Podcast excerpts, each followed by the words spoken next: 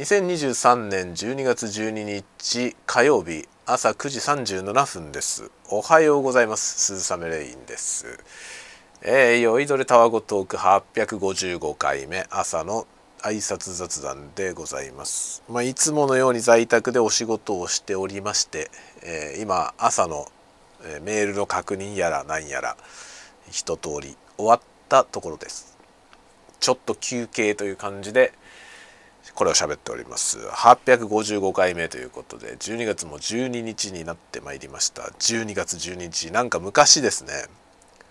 昔なんか12月12日が誕生日の人がいたような気がします。なんか僕の知り合いの中に。忘れました。忘れましたが12月12日が誕生日の人いたような気がするな。はい。今日誕生日の方おめでとうございます。えっ、ー、とですねまあ今そうだ。今日はですね朝まあ毎朝ねあの始業する前に僕は8時から仕事してるんですけど8時になる前にだいたいね7時半くらいにはあのもろもろ終わるんですよね。ご飯食べたりとかもろもろ終わるので7時半から8時までの間にデイリーの、まあ、 English lesson 的なやつをやってます。アプリで。でそのね English lesson やっていたらですね、まあ、ビジネス英会話みたいなビジネス英会話っていうかなんだろうなその daily conversation みたいなやつの例文みたいなやつがねこうあって会話の例文なんですよ。でそれ面白かったんですよすごく。何が面白かったかというとねあの会社で始業時間に遅刻してきた、まあ、遅刻してした人ですねその遅刻した人を上司がまあ咎めているというかあのなんで遅れたのかとなんで君は遅刻してきたのかということを聞くんですよね。でそれに対してその遅刻してきた側が答えるんですけどまあね謝んないのよ。もうねこう会話がどんどん進んでいくんですけどもうねお前謝れまずって思う感じなのね。全く謝罪の言葉は一個もなくもう言い訳が ずっと言い訳するっていうそういうレベルになっててもうもうくっそ笑いました。本当に。まずねその IC カードにチャージしなきゃいけなかったから電車を逃したとか言ってるわけ。いやいやお前そんなのね前もってそれで上司がもうそんなもん前の晩にチャージしとけ。っていうわけですよ。言うよね。何でもそれを朝やってんだよと僕も思いました。それで前の晩にチャージしとけって言ったらねしかもねそのそうしたらさ「すあすみません次からそうします」って言ったら終わるじゃないそこで。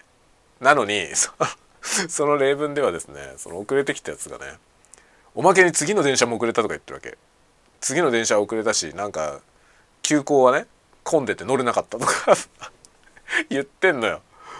それでしかも挙句にそのね挙句に乗った電車で寝過ごして寝過ごしてその降りなきゃいけない駅を乗り過ごしたとか言ってんの？お前さみたいな感じ。そのね決定的だったその寝過ごした話が出てきた時に僕は思わず吹き出しましたね。なんだよこの例文と思って。ネタなのかなと思いました。でもそういうのって楽しく学べますよね。なんか英語の例文学ぶ時にそれそれがさビジネス英会話みたいなやつに出てくるとこは面白いじゃない？遅刻した時のやり取りなんですけどその遅刻した時のやり取りもう一回もお前謝んだよなっていう感じでしたね。もうくどくどと言い訳をしてあげくに最終的には乗った電車でさらに寝過ごしたから遅れたというね。ひでえなと。なのに最初に何で遅れたのかと。ね。なんで遅れたのかと聞かれた時に IC カードをチャージしなきゃいけなかったからって言ってんだよ。違うだろ。お前寝過ごしたんだろっていう気がするじゃない。その寝過ごした話はだいぶ後になって出てくるんですよね。しかもなんかそのね急行が乗れなかったとか混んでて乗れなかったとかまあもちろん英語の練習コンテンツなのでそういう言い回しもねそのまあ混んでたから乗れなかったっていう言い回しとかその乗れた電車も遅れたとかそのあ事故があってね事故があったから遅れたみたいなのとかあるんだけどもうねそれが重なりに重なったその会話になってるからもう全部嘘に聞こえるんだよね。お前チャージしなきゃいけなかったっていうのはそもそも本当なのかっていう。もうねすげえ面白かったですね。何これと思いながら笑いながらやりました。だからすごい印象に残ったわけですよ。こういう勉強はいいですね。やっぱり勉強はね楽しい方がいいですよ。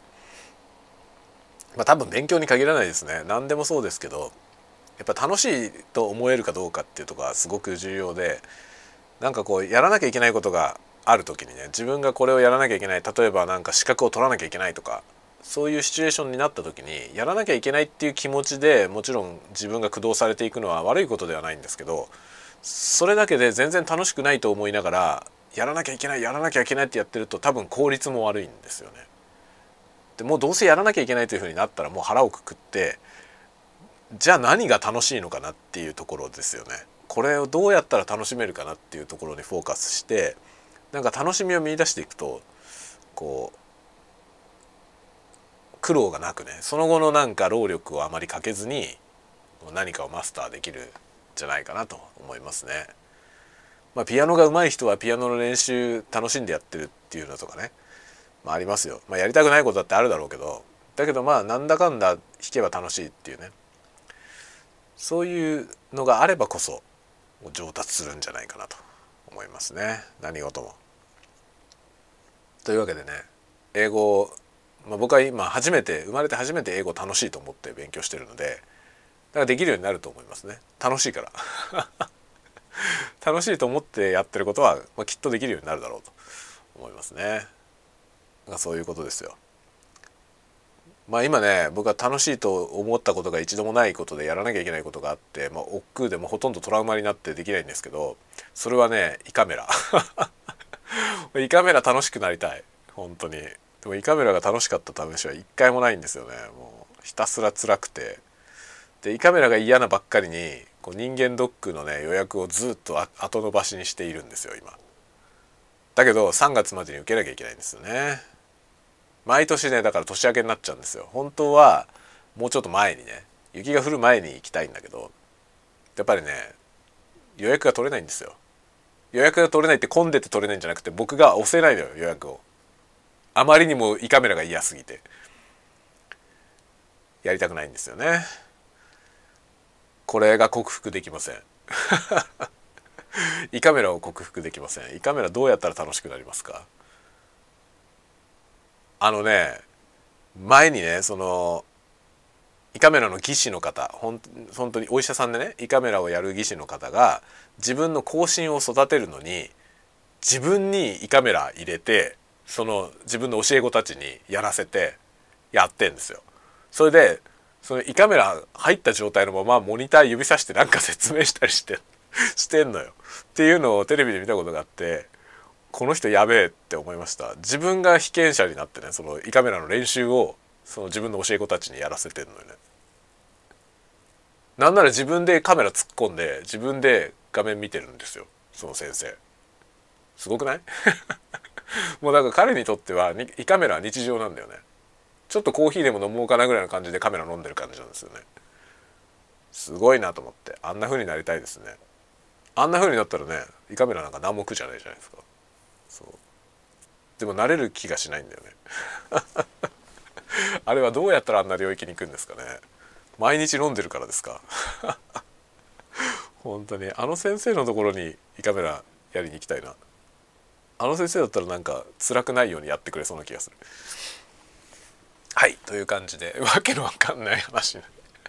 本当にわけのわかんない話になりましたが今朝は、まあ、学習とね楽しんで学習しようという話と胃カメラの話でした。